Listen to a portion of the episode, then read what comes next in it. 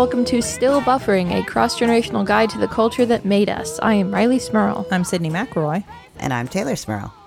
Uh, so you two did not get to see this, but I just wanted to share that last night Charlie and Cooper had their end of dance camp dance recital performance. I don't know what you call it. It was like a little show. A little recital. It was like a little recital, but they were also, I think, sort of making it up on the spot, kind of. From the videos I saw, that is what it looked like. Yes. This is freestyle. It Yeah. Was, yeah, it was kind of a freestyle, but it was JoJo Siwa themed. Oh, this camp. Oh my gosh. And it was so great. They could be in the same camp because it was like age ranges from three to seven. So we just got in there. Um, and that was hilarious. I just had to share this. Uh, Very good. it was Um, it was very good. They let the kids wear whatever they want. Um, Charlie was very upset because they were very good about masking, which is why I let them participate in this. But Charlie couldn't find her JoJo Siwa mask. Mm. But Cooper mm. found her JoJo Siwa Oh, mask. no. Oh my gosh, it was such a thing. But then as as Charlie walked in the room, she started announcing to everyone, "I don't have a JoJo mask, but I do have a JoJo branded bow." Oh God, Charlie. Well, they have to know. Yeah. It's a JoJo branded bow. It's Justin McElroy's daughter. Yeah. It's branded. I think uh, when mom showed me the videos of their, to be fair, she only showed me the video of one dance because she said they were all kind of the same. Um, then just kind of making Proud grandma right there. um, but uh, my favorite was when they were all freestyling. I guess because at one point Char- Cooper just gets on the ground and starts spinning around on her butt, and then like lays on her stomach and looks like she's trying to do the worm a little bit, and then like goes into a split, and everyone else is up like clapping and spinning like on their feet, and Cooper's just fully on the ground doing her own thing. She did. She started breakdancing, Yeah. and I, or something like that. And I asked, I asked them both afterwards. I was like, because they wouldn't let. They were really strict about like parents could not come in and watch during the camp, not for just for COVID reasons. That was the only reason they were doing that. Which I appre- that was again that's why we let them participate in something indoors. Um, but so I had no idea what they had learned during this dance camp. And so I asked them in the car, I was like, so did you guys like do a breakdancing lesson or what? And Char- that Charlie's like, no. I mean, Cooper's ignoring me. She's Right. singing or whatever. And I'm like, well, what did you do anything where you sat down on the ground and spun around on your butt, or is that? And she was like, no. And I was like, so that was just Cooper? Yeah, that's just Cooper. Yeah, Cooper does her own thing. it reminds me of like a New Girl when they have Ruth, and she says Ruth's gonna do what Ruth's gonna do. That's Cooper's gonna do what Cooper's gonna do. I would ask Charlie at the end of each class, like each week, so was Cooper good, or like what did? And uh, she's always like, well, she wasn't the worst. there was one little girl who was wilder than Cooper. This is the way Charlie That's kept good. putting it. Who was wild in class? Um, Yeah. not bad. Who was wild? Uh, there was one little girl who was wilder, Mm-hmm. uh, but then when she would start to be wild, Cooper would follow. And I, Justin and I were both kind of upset. And I said, "Are you secretly kind of upset that at least if our kid is gonna misbehave, she isn't like she should be the leader? Like, Yeah. I want her to be the top Lead the misbeha- like lead the revolution. I don't want her to just follow. I want her to lead the rebellion." so Um, they did get awards though. They did. Charlie was best overall, Yes, and Cooper Wow. was outstanding newbie, fabulous newbie. fabulous newbie. Yeah. Now, was there a reward for every kid that was designed for that kid? Yes. But Okay, Charlie's was still best overall. Yes, because Charlie was really upset about it. She was like, "Well, that other girl got best leaper," and I was like, "Well, but you got best that means you're best at all of it. yeah, and she was like, "Well, but I wanted to be the best leaper," and I was like, "But you you got the best overall." That's included in there. and so, somebody else had the word sparkle in their award, and she also didn't like that she didn't get an award. And I was like, "But it's best overall. You could conceivably also be the sparkliest." I don't know. I mean, like they Sydnee are very sparkly. daughter. yeah, generally Charlie is the sparkliest. yeah. yeah, yeah, especially in those costumes they wore, big sparkly tutus. uh, they would never believe the it was it was really cool because the email we got ahead of the performance was like please do not buy new stuff you don't need to do that like but your kid can wear what they want to wear so it needs to be dance appropriate, but it can be frilly or sparkly or whatever. It's just for fun. They're little kids. I mean, I really, this is all the attitude that I want. Like, I will engage Yeah. with this. Yeah. This is my kind of dance place. Uh, but whatever they want to wear, if they want to wear JoJo bows, that's great. But please don't buy stuff. They kept saying that. Please don't go buy stuff, which was great. So I didn't. I, li- you know No, this. yeah, I know. We did They have not wear. these. They own Yeah. everything they wore. But I knew when they walked in, there were probably parents going, "I can't believe those MFers went out and bought these matching." Pink and purple and blue frilly Sleeping Beauty Sleeping leotard Beauty tutus. leotard tutu things. They just own them. They Yeah. just have them. And they just wear them on a regular basis. Yeah, they wear them around all the time. Like these are just my children.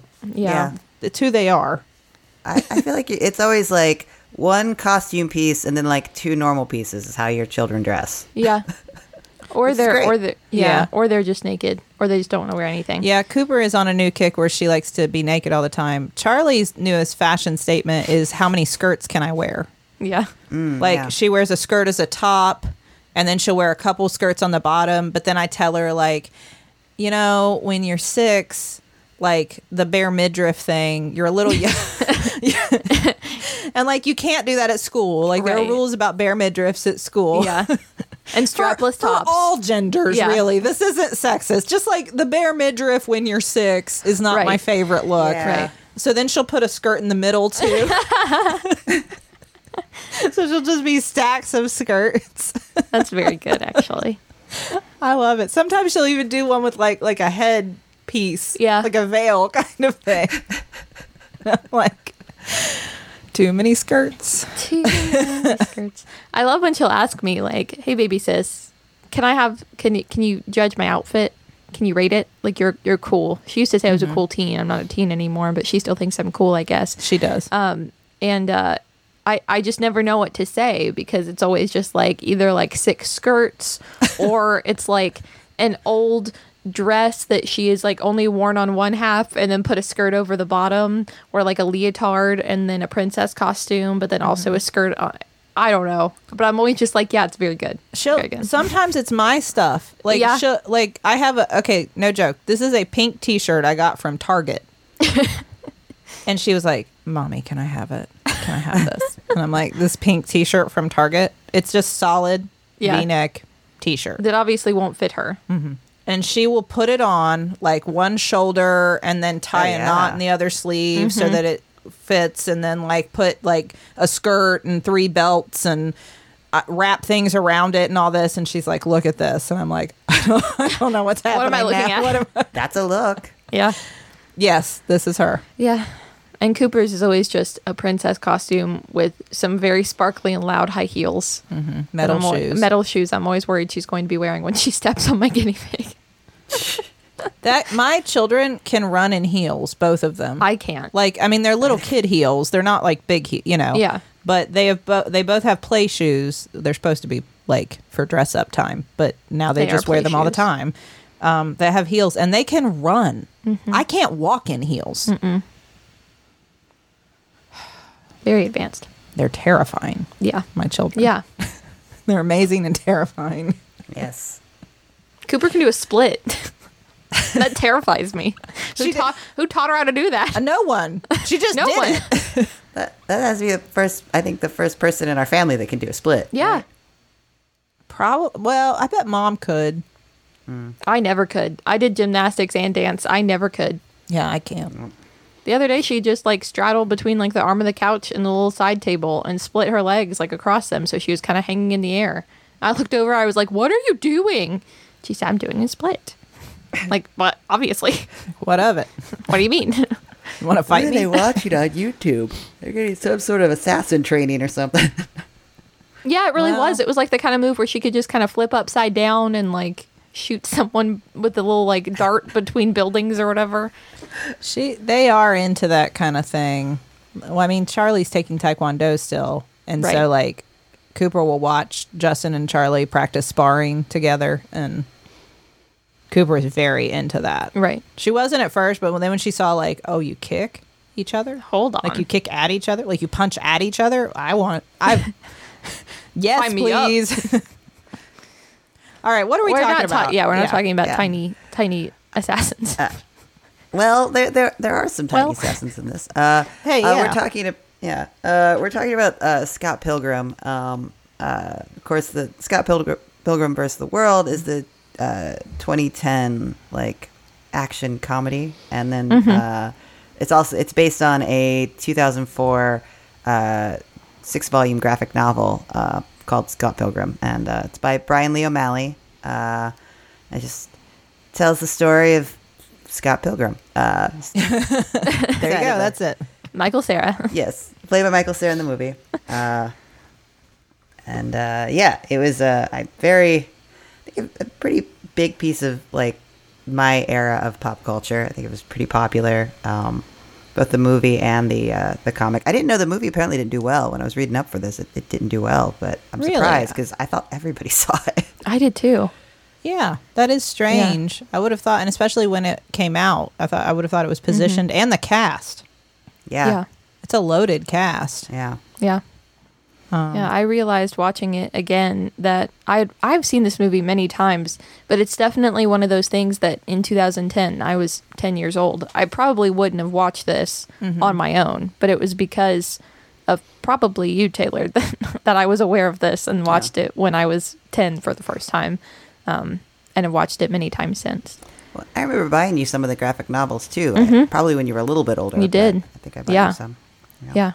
Um, and I read all of them. And now at some point in, in my recent history, I purchased my own box set of all of them. And now I own all of the graphic novels again. so, Well, the uh, the movie and the graphic novel follow roughly the same storyline. There's a lot more stuff, background to characters and stuff you get in the graphic novel. Obviously, it's just longer form, but Sure. you know, just sort of follows this kind of, you know, mm, musician, 22 year old Scott Pilgrim. He's kind of not doing much with his life. Uh, he's dating a 17 year old girl when we first meet him, and then he falls for this cool. Uh, um, it's set in Canada, so this cool American that works for Amazon that uh, that he, he meets, and uh, and she has uh, seven evil exes that he has to battle in order to uh, in order to win her her hand. I guess in in girlfriendom, it's not marriage, just to date her. Yeah. Uh, Yeah. and uh, has a lot of like uh, video game imagery. It's very like the movie is very comic booky, very video game, very pop culture. It's you know very much a, a product for for a nerd audience. A lot of Easter eggs. yeah, I saw that it got a lot of, um, I guess, like good attention and good press for all the video game effects it used and stuff for like layering the different kinds of media. Like, uh, in the in the battles between Scott and some of the exes, or just like when he's peeing and he has the little pee bar at the top that love that. empties as he's peeing, um, all those different kind of like layering of of mediums. Um, I saw a lot of people that was new and cool. It's it's all shot very well because it's shot like it's kind of surrealist um, in terms of like passage of time and like where locations and stuff like that. Stuff shifts very quickly, which does feel more like other form not movie, Right. You know, like a like something from a graphic novel or Yeah. something from a video game. So Yeah. um, I was admiring that as I was rewatching it. Like it's shot so well. It is very cool to look at. Just Yeah. like as something to look at. It's very fun and interesting. Yeah. Yeah, yeah. They uh, they got the rights to use the uh, the Zelda music uh, throughout it. They there are a couple sequences where you hear like the you know the the music that plays when you go into like the fairy ponds. Mm-hmm. Uh, and uh, they wrote to Nintendo to, to in order to get permission to use that, like send a small clip of the movie. But they they described it as well. This is sort of the lullaby of our generation, so we'd really like to have it in the movie. And I like that. I like thinking of it that way. Like, oh, Yeah. kind of is. you hear that music's like, oh, I'm gonna get healed by a fairy now. That is true. Oh, that's nice to think about. It's Yes. taking me back as I'm envisioning that. lullaby of our generation. Um, I did think though that some of the it almost feels like you're watching a graphic novel because it's shot in like still frames almost, but then that move quickly between each other. It feels almost like stop motion, but it's not. I always thought that about the scene that always that still cracks me up when um, Scott's roommate, whose name I'm blanking on, Wallace. Wallace. Wallace answers the door and Scott's trying to pretend like he's not there and he Yeah. jumps out through the window up top and it just happens so fast and it's so like sudden that you have to almost back it up and watch it again like how did he how did he get up there how did he do that So good. very good Uh, that Wallace, I, it it had not clicked. I think because I haven't seen it in so long. Um, that Kieran Culkin Mm-hmm. was man, I love him. He's so good. He's so good in this movie. He's Yeah. just so good. Yeah. Uh, I'll watch him in anything. Yeah, I think he's probably my favorite character in this movie. And yeah it's just I, I, all of his lines are great. I don't know the, the but the cast is like so like you mentioned, it's solid. It's got like the, so many so many superheroes in this movie. Yeah. There's Chris Evans, there's Brie Larson, there's uh oh gosh, uh what's the Superman guy? Uh Brandon Routh. Brandon Routh, yes. Yeah. Uh, well, uh, now R- Ramona was in was uh, uh Huntress in Birds of Prey, so oh, I didn't know that. Oh, okay wow and then Anna Kendrick in another movie she forgot she was in Did she forget she was in this movie too? I thought it was in her list of tweets about like how she only remembers like the past like five years or ten Oh, years I or didn't know whatever. that. Maybe maybe I'm just thinking of Twilight, but I forgot she was in it. To be fair, so I had I had forgotten she was in it too. Um, Aubrey Plaza's in there. yeah, Yeah. love Aubrey Plaza. It's a great cast. yeah, Yeah, Very enjoyable. Mm-hmm. Jason Schwartzman. Mm-hmm. that's right. Yeah, that's uh, that's the only. Um, I guess we're going to spoil this movie. We're going to talk about it's it. It's been out for eleven years. Um, it's hard for me personally. Like if it's Michael Cera or Jason Schwartzman. that choice. That's a real, that- it's, a, it's a real choice there. Yeah. well, what I'm saying is, I don't know how we're supposed to buy that Ramona chooses Michael Cera. Is all I'm saying. I love Jason Well, Schwartzman. I mean, but Gi- Gideon is very evil. He he did Well, yes. microchip his girlfriend in order to mind control her. Hmm. So that's Well, that's a I'm not. that's a red flag to me. Well, obviously, yes. I'm joking, and I like Michael Cera a great deal. He's very, he's very funny. He's very talented. I will say though about Michael Cera, I feel like every movie I've seen Michael Cera in, he is Michael Cera. Like Yeah. watching Juno and watching Scott Pilgrim, Mm-hmm. the character is very much like almost exactly the same person. and like I don't mind it. He has a thing and he does it well. Mm-hmm. And you you know what you're getting into with Michael Cera in every movie you see him in. Um, but he is like it, it is just yeah. him. And to be fair, like obviously you're right. Gideon is a bad guy. Mm-hmm. He's he's a bad guy. And then he like they they highlight that when he actually like although everyone's punching each other and kicking each other all the time because it's supposed to be video games. So like when someone perpetrates violence against a woman, I guess it's supposed to land differently in this movie because they're Video all constantly fighting. right like they're Yeah. all constantly fighting each other but then it's like they put bad when he like punches ramona at the end they're like bad yeah. this is like we're we're highlighting This is bad. this is bad this is different than all the punching that's happened so far Yeah. this is bad Yeah. um because knives gets punched by her third evil ex Mm-hmm. and i found that scene very i don't know like Yeah. oh my gosh Hold on. whoa Knocks the blue right out of her hair.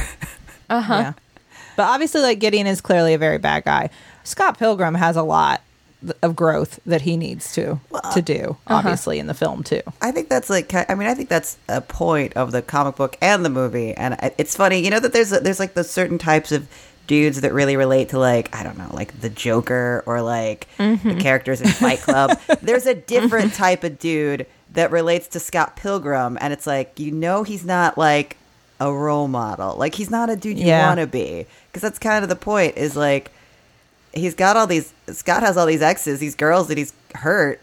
And he just kind of was like, Oh, I don't know what happened. Oh yeah, everything ended fine. Like, no, that was fine. Like he's not really you know, like aware of the fact that he's done some damage too, that he's been kind of a bad guy. Mm-hmm. Like, Yeah. It's, it's part of it. Brie Larson also was into Michael Cera. We're supposed to yeah. believe in this movie. yeah i mean scott pilgrim How? I guess. I don't know. I mean, there are many things I could guess now as to. no, you know what? No. Okay, I I know many many men that are similar to Scott Pilgrim and not necessarily the best ways that are like how did How have so many But, girls we, like have- you? we are supposed to buy these three different like talented, attractive, cool, interesting, funny women have all just like are willing to physically fight yeah. for Scott Pilgrim. Um, you know, maybe, maybe not the physically fighting thing, but I, I don't know. I mean, I remember in high school and college a lot, like, oh, here's this one dreamy boy that everybody's in love with. And then you see him, I'm like, that guy? Him? That's well, that's fair. Well, and like even not to because I don't want to I don't want to sound too superficial. Like whatever you're attracted to aside, because everybody Yeah, has a not type, about everybody likes a looks, thing. just, you know. No, but, Yeah. But like he like his personality in the especially like in the movie, he comes across as a very like whatever basic dude. Like I don't know, he's not particularly um, attentive or caring or considerate or thoughtful. He mainly seems like scared. Yeah. I, I mean, I don't know. Like he seems like somebody you'd have to take care of. Which, if that's your thing, uh, maybe that's it. Yeah. I don't know. Like that's not my thing, Yeah. but uh, that's obviously somebody's thing. Is like, oh, you're like a puppy and you need cared for. I'll care for you. Well, I mean, he's in a band. See, I feel like it's just more that. It's not about looks or Oh. anything. It's just like a, a- a dude in a band. That's, in a that's band. it. I don't. I'm not, I guess I'm not that is trying to hate true. him. Yeah. Not, No, yeah, I- I, I like the character. I like the books and and the movie, but you know, it's funny. Um, I know growing up when I was watching this when I was younger, I always was like, why is everyone not in love with young Neil? I like young Neil. why is why is everyone leaving young Neil out? Yeah, I like. Do you young relate Neil, to too. young Neil Rileigh? I think I do. I think maybe rewatching it, maybe that's why I liked young Neil so much, is because I got him. Yeah. Okay, he says he's in the band, but really he just kind of hangs out. he's not in it. Um, Yeah. He's younger than everyone else, and he just like wants to. He just wants to be included. I get it. I related more to Kim, the angry drummer. That's fair. Yeah, I could see that. Yeah, Wasn't Kim into Scott Pilgrim at some point too? yeah. they was- they allude to that. Yes. Yeah. yeah, and there, there's more about that in the comics, but Yeah. know, still kind of that he was not he was not great to her, like you know, kind of ended Yeah. things abruptly. which seems to be his mo. His thing. Mm-hmm. Yeah. Mm-hmm. yes, Scott Pilgrim. yeah, we see you. We're on to you now. well, and I mean, the, you know, the open relationship he's in, where he's he's 22, he's dating he's dating 17 year old Knives Chow, uh, which it seems like just a relationship where it's like she just thinks he's really cool, and he likes Yeah. being with somebody who thinks he's really cool, and that's the extent of their relationship. Yep. Yeah. Yeah, I, I definitely got that vibe. Which you can definitely tell when she's at his show at the bar with Ramona, and she is just like freaking out over him being in a band, just like losing her mind over their mm-hmm. music and cheering for them and everything. And Ramona's very just like, "Are you uh, okay? okay. Okay." Well, and it's like two sides of the same coin, right? Because the other side is like so disaffected. Like, that's fine, I guess. Right. I guess it's fine that you play your songs and whatever. That's, Yeah. that's fine. I, I always took it from Ramona's standpoint that it was almost a bad thing that he was a dude in a band, you know, because Yes. he's trying to date a nice guy, and that's that's not always that's not always a line. Yeah. I, I got that impression from that line read too. Oh, oh. you're in a band. Yeah. Oh no. Mm. oh no. Honestly, I I felt that like there wa there was a point in my life where after a series of unfortunate events, like the idea that I would start dating a guy and he'd be like I'm in a band, I'd be like, oh, really? Are you good? Please, Like how how in a band good. are you? How How many times will I have to see said band? How hard will I have to try to pretend I like said band's music? Okay. I, I'm not carrying anything. I'm just putting it out there. I'm done carrying amps. I'm not carrying anything. that part of my life has ended. I did it already. Hey, Uh, you still ended up with a performer, Sid. Is just you know. Yeah, I don't. I don't carry Justin's equipment. I just cart around our children now. Yeah. Hey, and then do my own performance. Right. There you go. Uh, let's. Um, I we need to take a break. Let's Okay. check the group message. Uh, so, you know, it's been a busy week, I've had uh, work that I've had to go to this week. Um, I've been busy, you know, running around places with the kids, like I mentioned. Things like dance camp have been going has been going on. Um, just like busy days, meetings and work and home and play and all the things. Uh, and I need clothes that can go from my professional times to my comfy times um, without having to constantly uh, run and change. And that's why I like Betabrand's dress pant yoga pants. They're incredibly comfortable. They feel like you're wearing uh, workout gear, but you're not. You're wearing dress pants. Um, the secret is inside. They're made of wrinkle resistant stretch knit fabric. So you feel just as comfortable as when you are wearing your yoga pants. But I can't stress this enough. They're not actually yoga pants, they are dress pants. Um, Betabrand just has hacked it so that you can you can feel super comfortable, move through your day, look great, look professional, not get all wrinkly. Um, and uh, and not be just dying to change out of those pants as soon as you get home, which I, I always hated that feeling of just wanting to rush home and get those dress pants off and no more with Betabrand's dress pant yoga pants. So Teylor, if our listeners want to check these pants out, what should they do? Well, right now our listeners can get 25% off their first order when you go to betabrand.com slash buffering. That's 25% off your first order for a limited time at betabrand.com slash buffering.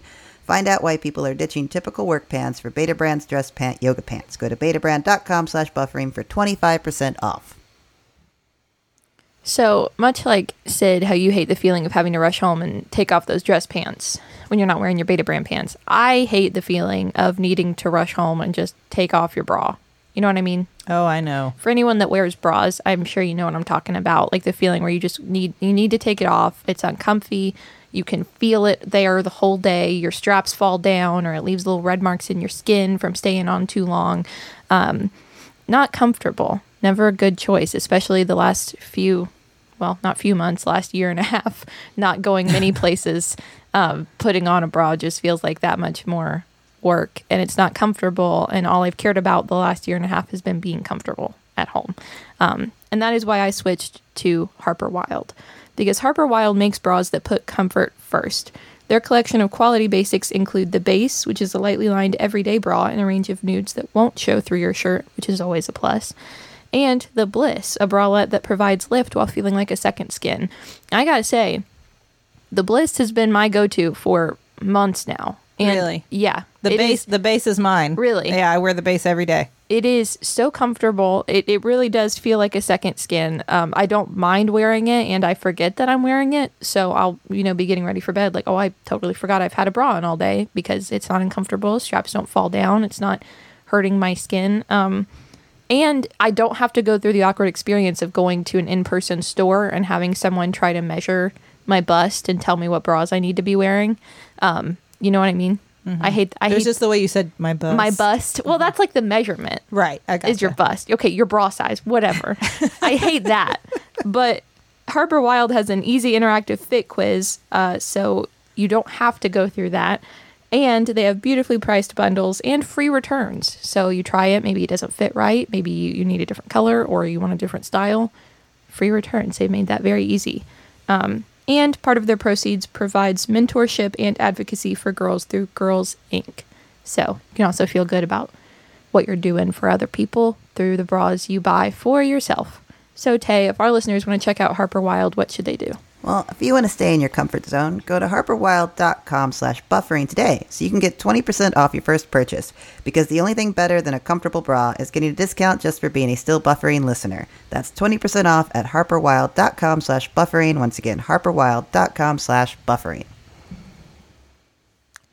Um, so, uh, a couple things I was thinking as we were talking about it. Uh, I it I should mention if anyone hasn't seen the movie that man I we always have to say this on this show, but it was set in tw- twenty. uh, It was made in 2010, which isn't that long ago, but in like Kind of is. cultural time feels like a million years ago sometimes. And there are some jokes. I don't remember. Are these in the comics? Some of the comments that are made specifically towards knives. Um, Are those are those like I mean, let's be honest, racist jokes yes, that crop up in the Yeah. movie a couple times. Are they are those in the books? as I, I believe there are. I, I don't know. I mean, it's not word for word, but I think Right. there's a lot of references to her ethnicity that uh, she's Chinese, and I, just not things that it's like not just they're just not comfortable. Yeah, Yeah. Because there, I should say, like there are a couple of those, and I do think at times it, it was weird. I was trying to figure out why is there so much stress on the fact that she's seventeen. Because I don't know, maybe it's just because I'm an old fuddy dud now, but like. I Well- kept thinking, like, do we have to keep rehashing this? Or what are what are what is our point? I, I did like for the sake of the movie, it's like that's not like. I mean, made her 18 because it's a little uncomfortable. Yeah. He's Yeah. 22, Yes. she's 17. Like you could have aged her up one year and made the movie, I think, a little bit. You know, the comic book was 2004. Not that things, once again, not that much time, but I do kind of feel like, yeah, all right, let's. and they didn't go out of their way to be like they haven't even held hands, like Yes. you know, Yeah. like, okay, but still, like it's a it's an underage person dating a, a young adult. Because I think the point is more so like, Scott, what are you doing? She's still in high school. She's Yes. a teenager, Yeah. Um, which still would apply if she was 18. Yes, She would she could still be in high school. Many people are still in high school and they're 18 and she's still a teenager and there's still that 4-year age difference which like when you're both older adults is not that much, but is that much when you're someone who's of age to be graduating college and someone who's, you know, about to graduate high school. Um, I agree. I think that would have Which- fixed a few things. you know and it's hard because like what it what it highlights is that and i mean again i really enjoyed the movie back when i saw it then. Um i enjoy it now. Maybe like some things don't i can't connect with really as much anymore just because i'm older. But um that aside it is a movie in which essentially all of the female characters exist in relation to a man. Yeah. I mean Um, really I, I was going to mention uh, Brian Lee O'Malley is half Korean. I don't think that necessarily that doesn't excuse any of the dialogue, but Sure, it's, it's sure. interesting. Just like he's writing about experiences he might have had, you know, maybe, Okay. Yeah. but but absolutely yeah. But yeah, more to to your point, it is like I don't. does does this movie pass the the Bechdel test? I don't actually know. Now that I'm thinking of it, well i was, I'm I was guess no. because I was thinking through the characters, and I mean, like Ramona's entire existence is about all of her exes and her current relationship. Yes. Knives is only presented as the sort of um, pitiful, Naive. naive girlfriend who is obsessed with Scott and being cheated on. Uh, th- even the sister, um, I've, her name is out of my head, but even his sister is really only there to Stacy? yes, Yes. Stacy Yeah. is, is only there to like comment, counsel, react to Scott Pilgrim. Mm-hmm. Um, I mean, even even our cool drummer Kim, we still I know there's more about it in the comic book, but in the movie, you just get this little like mention of like, oh, and also they used to date, mm-hmm. and also she seems angry about it still, and then at the end, her resolution is when he's like, yeah, sorry, and she's like, finally, now I can be at peace. Yeah, I mean, it is very mm-hmm. much like Yeah. how do women? How, every woman is defined by their relationship to mainly this one male character. Mm-hmm. and you know I think that, that the the sort of flatness of that would would read even worse in a more realistic movie. I think it's you don't notice it as much just because of how cartoonish everything is. You know, it's a very much like a like a hyper reality. I mean, people burst into coins. It's like, well, we're not we're not really taking things too seriously. But you are right. I mean, even Envy, you know, she's the Yeah. the the mm-hmm. ex girlfriend who who dumped Scott, but you know, you can see she's still sort of jealous that he has a new mm-hmm. girlfriend and then in the end when he calls her by Natalie the name she had before her stage name she's like oh nobody calls me that that's so nice like Yeah. this moment of like in the comic book she goes on to have her solo career I think there's a little bit more of like a you mm-hmm. know she's doing her own thing she has autonomy but you're, you're, Now, wrong were you were you offended by the vegan scene, Teylor? I love the vegan scene The vegan police. I think it's hilarious I love when when uh, I think Envy says like uh, basically what does that mean when he's explaining what what vegan means? She's like basically that means he's better than everyone. No, no, I think I think that that scene is hilarious. Yeah. the way his hair just falls down when he loses his, his vegan powers. like, yeah. We're drinking half and half. Yeah. Um, I guess I was thinking there's there's one female character that I mean does uh, the one ex girlfriend that Ramona has. oh, Roxy. And Yeah. I yes, that that's her name. I couldn't remember her name. Um I I guess you could say that she has conversations with Ramona that maybe aren't about a man but also kind of are because the reason she's there is because Scott is trying to date Ramona. And Gideon has assembled the League of Right. Evil Exes. Um I don't know. I guess I do appreciate the fact just that there is a, a girl like Scott tries to say at the beginning I have to fight your evil seven evil ex-boyfriends and She Ramona keeps says seven evil exes. right. Um They, they do wrap it around like he says, "Oh, you had a sexy phase." Like like oh, Yeah. Okay, so it's a little bit like there's a little bit of fetishizing uh, a woman loving woman relationship. There's a little bit of Right. bisexual erasure because Ramona is saying it was a phase. You know, Yes. like well, you that she can't- was bi curious. and then Roxy says I'm a little bi furious. That's a That- great line. That was it a is, great line. You know, that was so hard for me because as I was watching that, I was like, "Oh, come on, just make remote like she can just be bi. It can just be like, yeah. I mean, I've dated different people. Here's one of the people I've dated. Why does why does it have to be about that?" And so I was sitting there kind of feeling down, and then when Roxy says I'm bi furious, I was like, "Oh, but I do, I do like that." Yeah. I do like I- that because I, I am bi furious all the Yeah. time, so I do like that.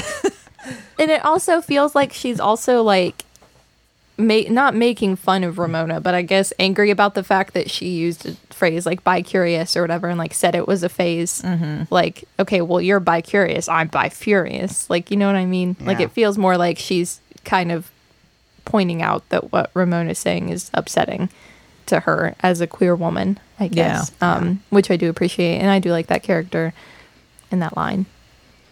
yeah. Uh, yeah. But that that scene definitely was was. I remember it being really funny, and then on the rewatch, I was like, uh. and like the fact that they Yeah. they get in a fight afterwards because Scott's embarrassed. It's like there's this is of course where the shame has to come in after the after the previous you know gay relationship is revealed. Like does that have to be how that works?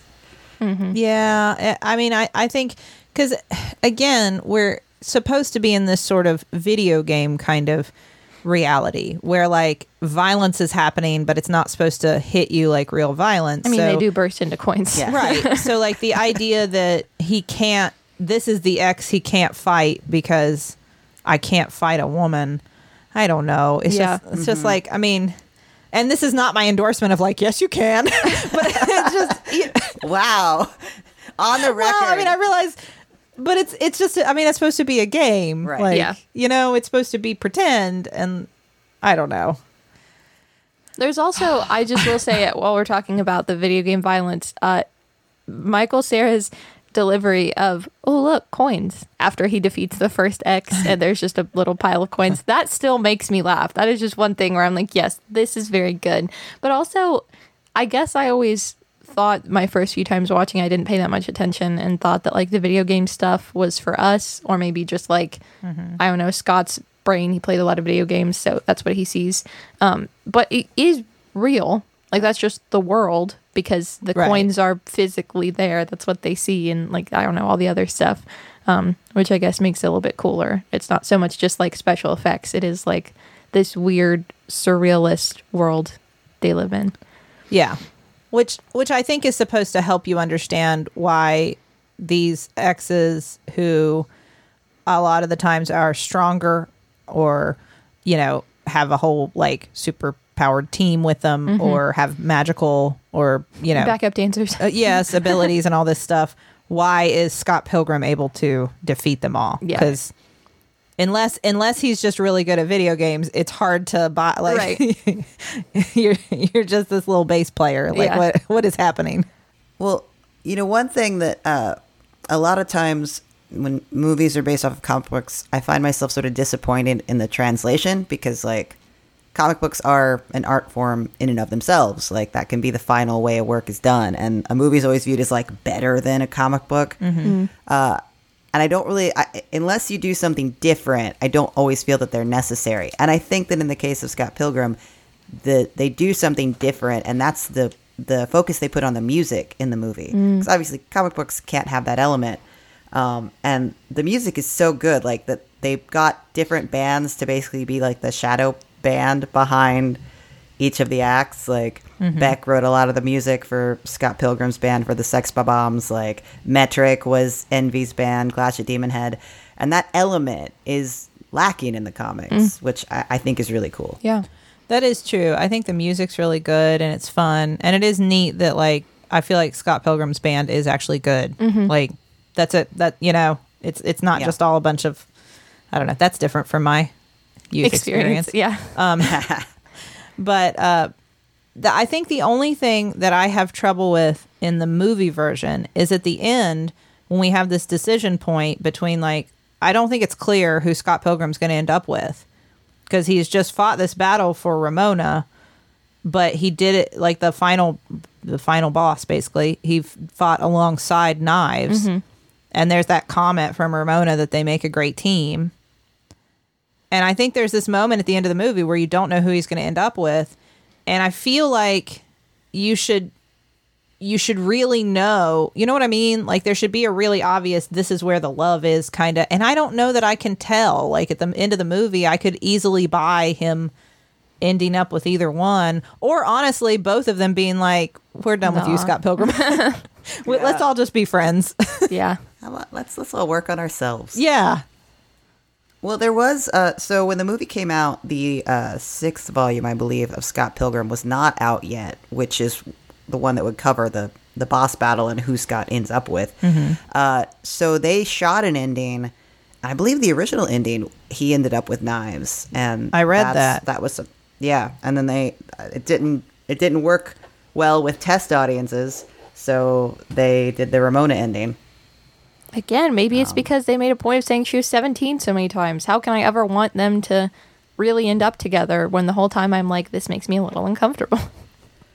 Well, I do think that to me it makes sense that it's Scott and Ramona before Mm-hmm. it's Scott and Knives because, you know, Knives makes that comment like I'm way too cool for you. And I think honestly it is that like Ramona's not been a great person. She's done a lot of damage. Scott has too. Mm-hmm. He doesn't recognize it the way Ramona does. But like if you want to say like who deserves each other more, I, I guess they kind of deserve each other more. yeah. And and Knives does deserve better than especially the way that Scott cheated on her and then ended the relationship. Yeah. It's all so despicable when you mm-hmm. see it play out. it's just like, come on. Yeah. Just grow up, be an adult. Yeah. Yeah, I really thought there was going to be more of the uh, the Nega Scott battle in the movie. Like I thought maybe that would he would have to face down some of the stuff about him that sucks, but because the Nega Scott character is used a bit differently in the comic books, he kind of shows up in like you know dark moments for Scott, but it, it's a bit more of just like oh no, he's a pretty nice guy. It's like that's what you took from that, okay? Which I mean, to be fair, is like one uh realistic in the sense that they're all still young. These are all still youths. Yes, like Youths. th- there's only so much like growth that you are going to have at that moment in your life at that age. Like you're going to grow and change and learn and hopefully mature, but it's not going to happen all at once. And it's definitely not going to happen because of a relationship with another person. Mm-hmm. You know, like that can help you, but ultimately it's like self work that you need to do. Mm-hmm. I don't know. He just needs to talk to Wallace more. He seems to have it. He seems so aware all the time. Yeah. Like, so, like, I know what all of our thing is. Yeah, sometimes we're trash. That's kind of our thing. like, I am, he, like, he is so aware of the whole thing. Yeah. I really appreciate that. I think I find him a very grounding presence throughout the movie. yes, I think he is my favorite character. Yes. Yeah. Very good. All around. Yeah, I, I think another another story where the side characters are much more likable than the main characters. Yeah. This I is- really like, yeah, I like Wallace. I like Knives. I like Kim. Young Neil. This is very true. There's Yeah. a lot of stuff that I would consider like part of as we especially early millennial kind of cultural things, touchstones and stuff like that where I feel like that's a common trope. Is that why we we have like we've given birth to the TikTok meme of I'm not the main character, I'm, I'm the this. Yeah. Yeah, I mean, I guess you know, it's just how you you see yourself. It's always like nobody, no, nobody's the the central character anymore. Nobody's the, the, the cheerleader or the jock anymore. We're all mm-hmm. the weird nerds on the sideline. I will say a sound from this movie has blown up on TikTok that I've seen a lot of when Ramona says you have to defeat my seven evil exes. Um, and then people there's music that plays after that instead in the TikTok sound and it's people like highlighting their personal seven evil exes, but it's not people, it's like their seven bad personality traits that you have to defeat in order to date them. Um, it's very good. That's funny. especially because they're all people that look even significantly younger than me and i just keep thinking have you seen that do you know where this is from you look like you're maybe 13 um i you i were you even alive when this came out i don't know I don't know. I do feel like it, it's funny, Tay. I think so often you and I like we're we were close enough in age that a lot of the stuff that was important to us and meaningful, like we had different interests, but it's the same sort of time frame. And I think Scott Pilgrim does represent a bit of a breaking point between us in terms of like age groups because I was just a little too old when it like really hit to connect with those themes as that at that time. Like I could enjoy it, but I couldn't connect to it. Yeah. Um, because I was just a little too old for it. Uh, and it's funny because I see things in it that I'm like, I don't quite ever remember feeling exactly like that. That doesn't feel exactly like my experience, and I think I was Right. just a little too old. yeah Yeah. Well, I also think for me when it, when the comic book was coming out, uh, I, I, it was this it the the art style in the comic book bridges this gap between like a lot of manga influence that you know was at that point was sort of like I mean I was in art school by that point and like you weren't really supposed to draw like that you know? Yeah. uh, but it also has a distinct like uh, like American influence too on it. Like it's just really unique or not American like Western style animation. Uh, and it's a very unique art style that Brian Lee O'Malley has and I think that was kind of exciting to see a comic getting mainstream attention that was drawn in such a unique stylized mm-hmm. way like Yeah. that I think there were a lot of young cartoonists that were just excited about the doors that it was going to open. So I think mm-hmm. there's, there's that element too that I think it meant a lot to me for the the movie. I think is is is flawed but fun. Mm-hmm. I think the comic book was a lot more meaningful for me back in the day. But, Sure. You know. yeah Well, thank you. thank you tay It was fun to watch again. I hadn't it seen. was. Yeah, I hadn't seen it in forever. Mm-hmm. Yeah. Well, and as you both pointed out, like some some content warning. It definitely hasn't. There are jokes that have not aged well. There's some. I don't think it passes the Bechdel test, but it's a it's a video game movie. It's you know. it's from 11 years You ago would you would probably stand by recommending the comic book more strongly than the movie. Uh, Yeah, I mean, I don't like they're very similar, but I I think there's a there's a lot more backstory in the comic book, and that kind of gives it more heart. Sure. And you always, I mean, it's always cooler to read than to watch things. yeah Yeah, especially i realized the box set i got was the all in color version um yeah, that's fun Ooh, yeah. yeah very fun All right. Well, thank you, Tay. yeah Thank you. Rileigh, what's next? So I was trying to think about something um, that was maybe more of a younger thing I enjoyed, but also not when I was like eight watching High School Musical. And I landed on Gravity Falls. Yeah. Yeah. Um, it was on TV as I was aging out of cartoons, but I kept watching this one because it's also not, you know, a kid's cartoon necessarily. Um, so yeah, that'd be fun to talk about. Perfect. That sounds good. Yeah. All right. Well, thank you both. Uh, thank you, listeners. Um, you can, I hope you enjoyed this. You should go to MaximumFun.org and listen to other podcasts that you would enjoy because there are lots there. And if you have any thoughts, suggestions, questions, comments, you can tweet at us at stillbuff or email us at stillbuffering at MaximumFun.org. And thank you to the Nouvellas for our theme song, Baby Change Your Mind. This has been your cross generational guide to the culture that made us. I'm Rileigh Smirl. I'm Sydnee McElroy. And I'm Teylor Smirl. This, uh, I am still buffering. Promise. Actively. I am still buffering. And I am too. Mentally still buffering, I guess. Okay, yours was as bad as ours usually is. I know. You know, they just released the uh, Brie Larson version of uh, uh, Black Sheep, the song. Oh, I gotta listen to it that. We gotta get that. I love that song. Hi, I'm Annabelle Gurwitch. And I'm Laura House. And we're the hosts of Tiny Victories. My tiny victory is that I sewed that button back on the day after it broke. We talk about that little thing that you did that's a big deal to you, but nobody else cares. Did you get that Guggenheim Genius Award? We don't want to hear from you. We want little bitty tiny victories. My tiny victory is a tattoo that I added onto this past weekend. Let's talk about it. My victory is that I'm one year cancer free. But my tiny victory is that I took all of the cushions off the couch, pounded them out, put them back, and it looks so great. So if you're like us and you want to celebrate the tiny achievements of ordinary people, listen to Tiny Victories. It's on every Monday on Maximum Fun. MaximumFun.org. Comedy and culture. Artist owned, audience supported.